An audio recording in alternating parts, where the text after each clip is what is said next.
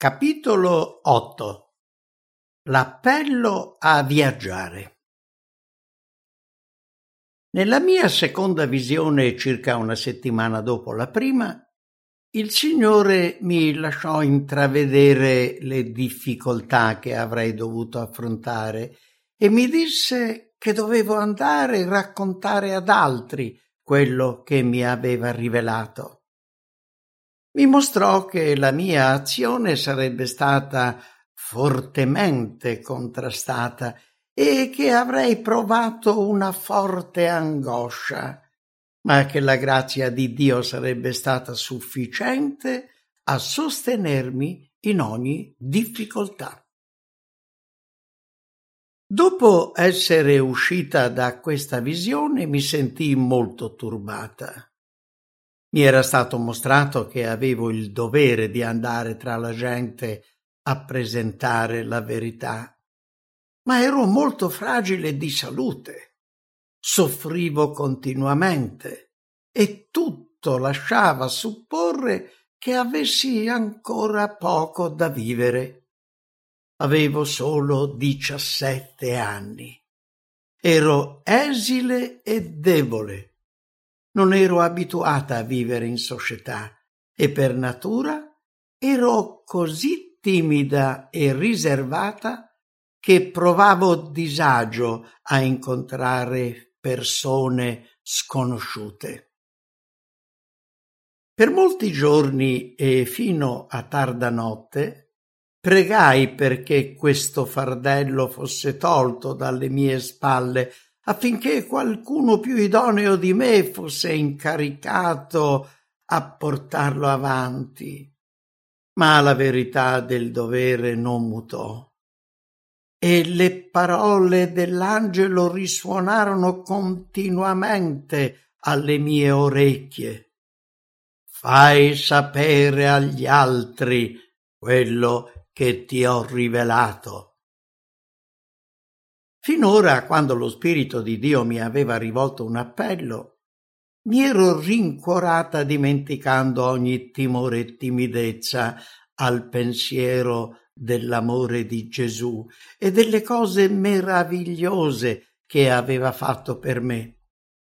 Ma ora mi sembrava impossibile compiere l'opera che mi veniva richiesta. Cercare di realizzarla mi pareva un sicuro insuccesso. Le prove che mi attendevano erano maggiori di quanto pensassi di sopportare. Come potevo io, ancora così giovane, andare di luogo in luogo per spiegare alla gente le sante verità di Dio? Nel mio cuore sentivo un brivido di tremore al semplice pensiero. Mio fratello Robert, di due anni più grande di me, non poteva accompagnarmi perché era debole di salute e la sua timidezza era maggiore della mia. Niente avrebbe potuto indurlo a fare un simile passo. Mio padre aveva una famiglia da mantenere e non poteva lasciare il suo lavoro, ma mi rassicurò ripetutamente. Se Dio ti ha chiamato a incontrare persone e affrontare viaggi, mi avrebbe sicuramente indicato un sentiero. Queste parole di incoraggiamento procurarono poco conforto al mio animo sconsolato. Il cammino che mi stava davanti mi sembrava irto di difficoltà insuperabili. Desiderai la morte come liberazione dalle responsabilità che mi sovrastavano. Per finire, la pace tranquilla di cui avevo così lungamente goduto mi abbandonò e fui colta dallo sconforto. Il gruppo dei credenti di Portland ignorava la ragione per cui ero caduta in uno stato di prostrazione, ma capirono che per una qualche ragione ero in uno stato di scoraggiamento e ritennero che questo fosse un atteggiamento ingrato, considerando il modo meraviglioso in cui il Signore si era manifestato a me. Si tennero delle riunioni a casa di mio padre, ma ero talmente giù che per qualche tempo non le frequentai. L'onere divenne ancora più pesante a tal punto che l'angoscia sembrò superiore alle mie forze. Successivamente mi convinsi a presenziare a una riunione svolta a casa dei miei. La comunità fece del mio caso un soggetto di preghiera speciale. Il pastore Pearson, che precedentemente aveva manifestato pareri contrari circa le manifestazioni della potenza divina in me, rivolse a Dio una fervida preghiera in mio favore e mi consigliò di sottomettermi alla volontà di Dio. Come un tenero padre cercò di incoraggiarmi e di consolarmi, aiutandomi a credere che l'amico dei peccatori non mi aveva abbandonato. Mi sentivo troppo debole e scoraggiata per avere la forza di reagire, ma fui sensibile alle richieste dei miei amici. Non tenni in nessuna considerazione le opinioni contrarie. Ora mi sentivo pronta a fare qualsiasi cosa pur di sentirmi come non mai amata dal mio Dio. Mentre il gruppo pregava affinché il Signore mi desse la forza e il coraggio di proclamare il messaggio, la spessa foschia che mi aveva avviluppato si diradò e una luce improvvisa mi apparve.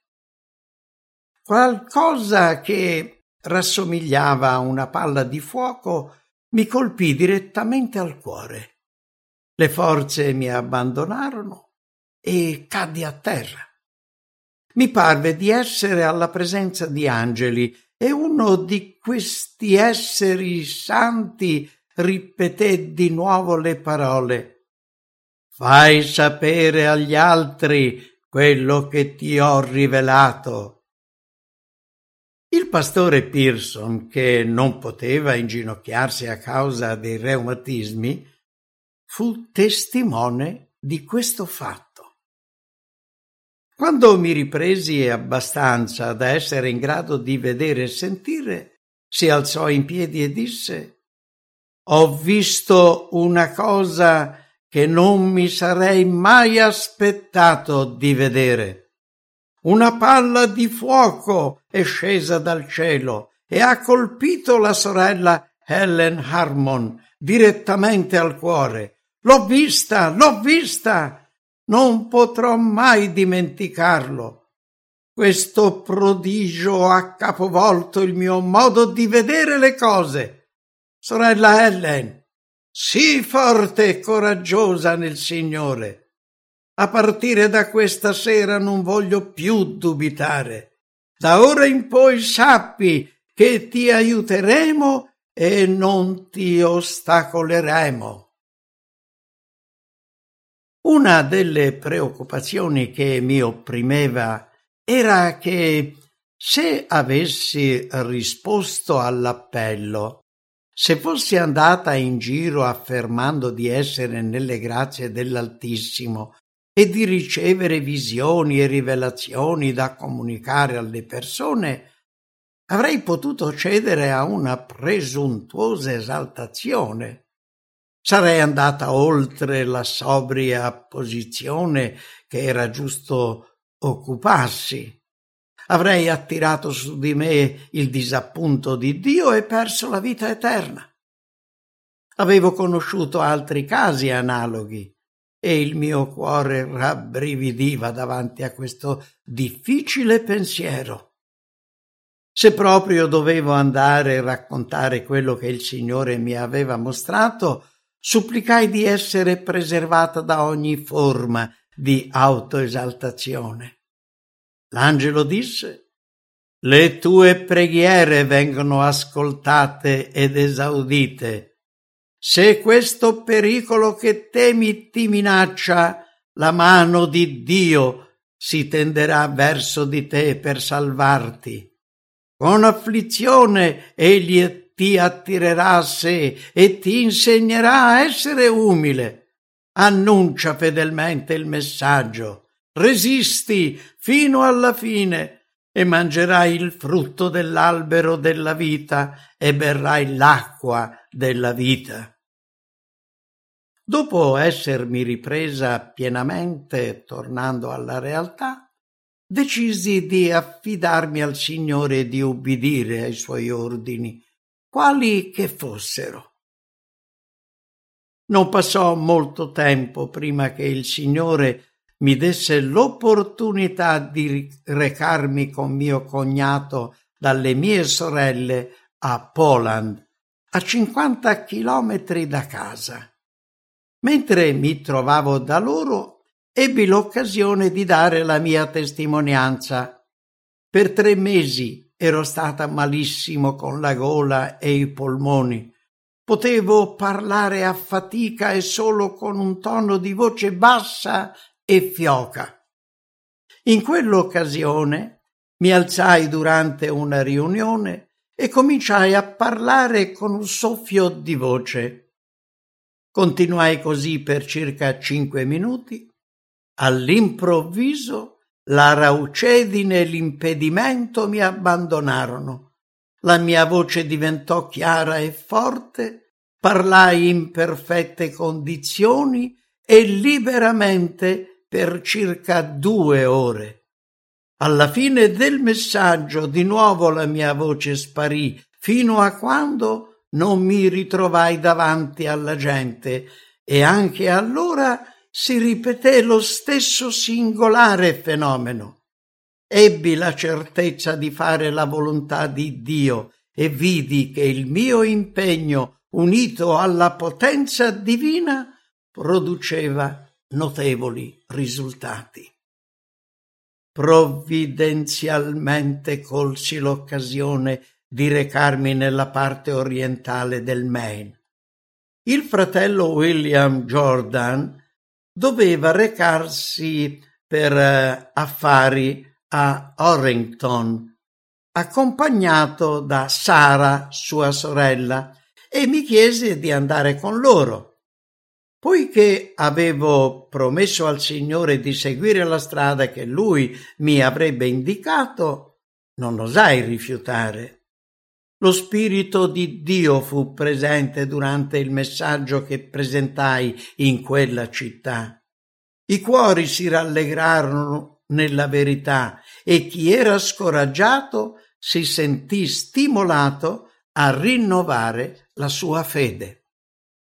A Orrington incontrai James White, giovane e zelante missionario avventista era amico dei miei amici e anche lui era impegnato nell'opera di evangelizzazione. Visitai anche Garland, dove moltissimi provenienti da diversi quartieri si riunirono per ascoltare la mia testimonianza di fede. Subito dopo andai a Exeter un piccolo paese non lontano da Garland. Qui mi sentii schiacciata da un pesante fardello e non riuscii a provare sollievo se non dopo aver riferito quello che mi era stato mostrato riguardo ad alcuni fanatici presenti. Dissi loro che erano in errore se pensavano di essere spinti dall'azione dello Spirito Santo. Le mie parole non furono affatto gradite da quelle persone e dai loro simpatizzanti. Subito dopo tornai a Portland con la convinzione di avere annunciato il Vangelo di Dio e di aver sentito in ogni tappa del viaggio la sua divina approvazione.